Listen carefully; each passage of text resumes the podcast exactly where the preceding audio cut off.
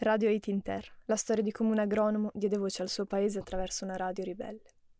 Jean-Dominique nacque a Port-au-Prince il 30 luglio 1930.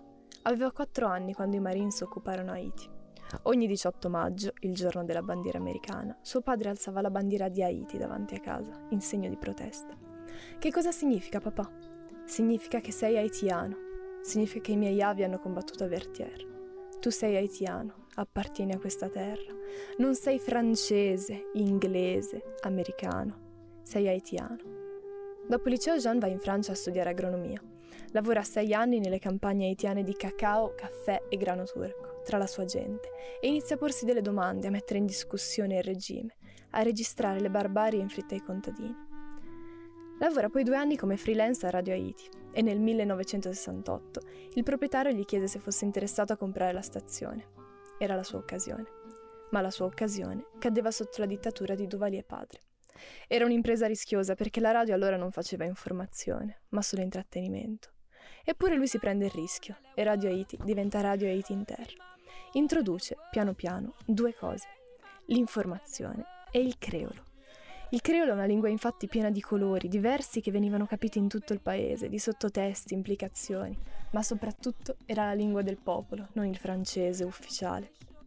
In quegli anni il presidente Carter cercava di promuovere i diritti umani per Haiti e gli Stati Uniti erano disposti a dare parecchi soldi perché fossero rispettati. Così il regime, per interessi economici, tollerava la radio. E loro ne approfittarono, bruciando le tappe, dando subito la parola alla gente iniziarono a raccontare cosa accadeva in tutta l'America Latina e gli haitiani iniziavano così a appassionarsi a quello che succedeva fuori dai confini del paese. Ciò che la radio stava facendo era sfondare le barriere, mostrare cosa accadeva al di fuori. Si apriva così il mondo esterno, ma anche e soprattutto quello interno. Perché quando veniva trasmessa la storia di gruppi nicaraguensi che dicevano no al dittatore Somoza, ciò che davvero stavano dicendo era che il potere poteva essere contraddetto, sfidato anche ad Haiti. Lunedì dunque comincia a trasmettere la radio. Al microfono con la moglie Michelle Montra, Jean inizia a dare resoconti e informazioni sul colpo di Stato da ogni parte di Port-au-Prince. Alle 7.30 due camionette dell'esercito sparano sulla stazione. Il microfono registra gli spari e gli ascoltatori possono sentire in diretta per la prima volta che cosa significhi vivere in un paese senza libertà di parola. Nel 1980 Carter perdeva terreno e i diritti umani non parevano più così importanti. Era la fine della primavera di Haiti. Un mese dopo le elezioni di Reagan, infatti, la polizia entrò a Radio Haiti con la milizia Maputé.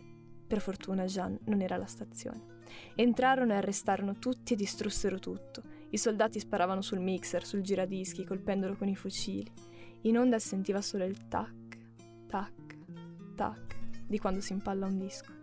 Tutti quelli della radio furono torturati. C'era l'ordine di sparare a vista a Jean, ma lui si rifugiò all'ambasciata venezuelana e nella notte fu portato in Venezuela.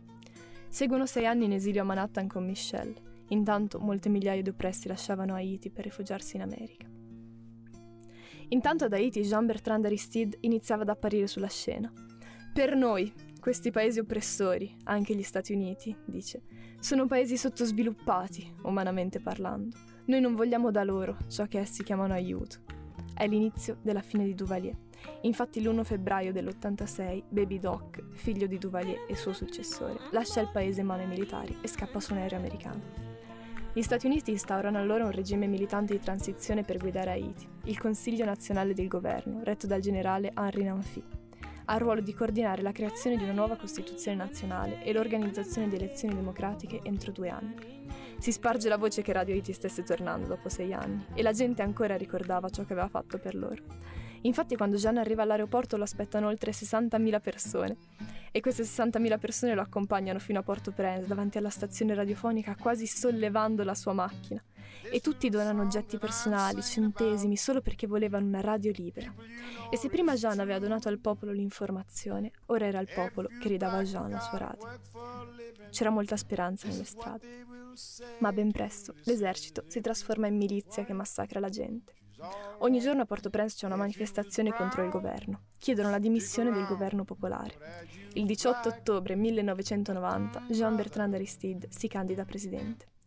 Il 60% degli haitiani votano Aristide e il suo movimento La Valasse. La rivoluzione haitiana è stata fatta dai contadini che hanno votato Aristide il 16 dicembre liberamente, indipendentemente, orgogliosamente. Eppure solo un anno dopo il governo Lavala di Aristide venne ribaltato dall'esercito haitiano, guidato dal generale Raoul Cedras. Nel 93 pressioni internazionali costringono i golpisti al tavolo e nei negoziati presieduti da Stati Uniti e ONU viene raggiunto un accordo, il ritorno di Aristide in cambio della piena amnistia per i golpisti. Il 19 settembre del 94 21.000 soldati americani invadono pacificamente Haiti. Il governo è neutralizzato. Cedras e i golpisti esiliati in Sud America. Il 28 settembre del 93, a New York, in un'intervista chiedono a Jean: Ha dei dubbi sul fatto che Radio Haiti riprenda a trasmettere? Dubbi, chiede lui, neanche l'ombra. Ne sono certo, sono positivo. Non puoi uccidere la verità o la giustizia. Non puoi uccidere quello per cui noi stiamo lottando, la partecipazione dei cittadini, della comunità. Non puoi uccidere questo. Infatti il 15 ottobre del 94 torna Aristide al potere e un mese dopo anche Jean torna e la radio viene messa a nuovo dopo l'ultima distruzione. Alla radio dice abbiamo vacillato ma siamo sopravvissuti. Giornalisti messi a tacere, giornalisti picchiati, repressione contro la stampa. Mai più questa repressione, mai più. Eppure nulla cambia. La violenza anzi aumenta e questa violenza proviene proprio dai gruppi vicino all'Avalà, Jeanne non esita allora a schierarsi ancora una volta col popolo, anche contro il presidente democratico, e in un'intervista accusa Aristide di corruzione e dichiara alla sua gente: Perché se sono attaccato perché faccio il mio lavoro come andrebbe fatto, e se voi siete quelli che ne beneficeranno, allora non preoccupatevi, lasciate che mi attacchino. E infatti, lunedì 3 aprile 2000, alle 6.05 del mattino, il più importante giornalista di Haiti viene colpito a morte all'esterno della sua radio a Port-au-Prince da due uomini armati muore una guida per i diritti sociali di Haiti. Mentre tutti i media haitiani sono stati la voce del governo, Radio Haiti è stata la voce del popolo. Il 18 aprile del 2000, sulla valle dell'Artibonite, i contadini fanno un discorso in onore di Jean. Noi contadini, da ogni angolo di questo paese, continueremo a lottare come se Jean fosse al nostro fianco. Jean ha creduto in noi con tutto il suo corpo.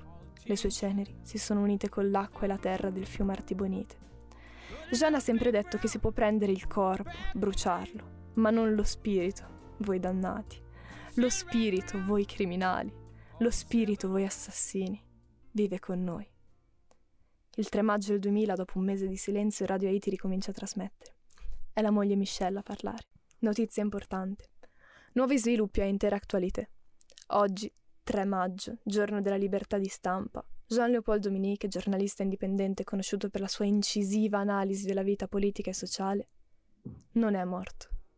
Le voci sul suo assassinio il 3 aprile, dovuto ai colpi dei sicari ingaggiati da ricchi individui, erano infondate.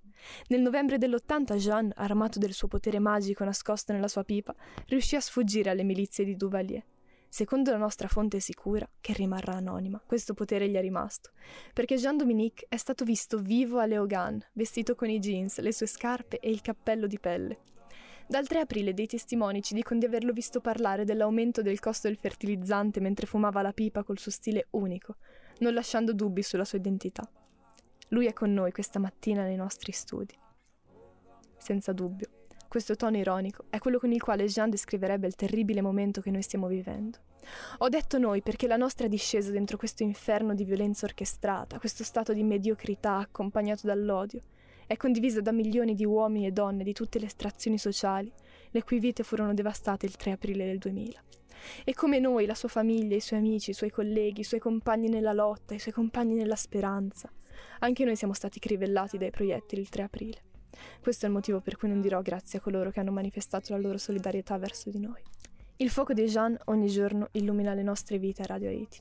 Come Prometeo ha rubato il fuoco agli dei. Dei, paradossalmente, in cui Jean non ha mai creduto.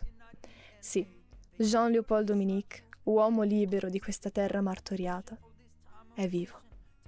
Buongiorno.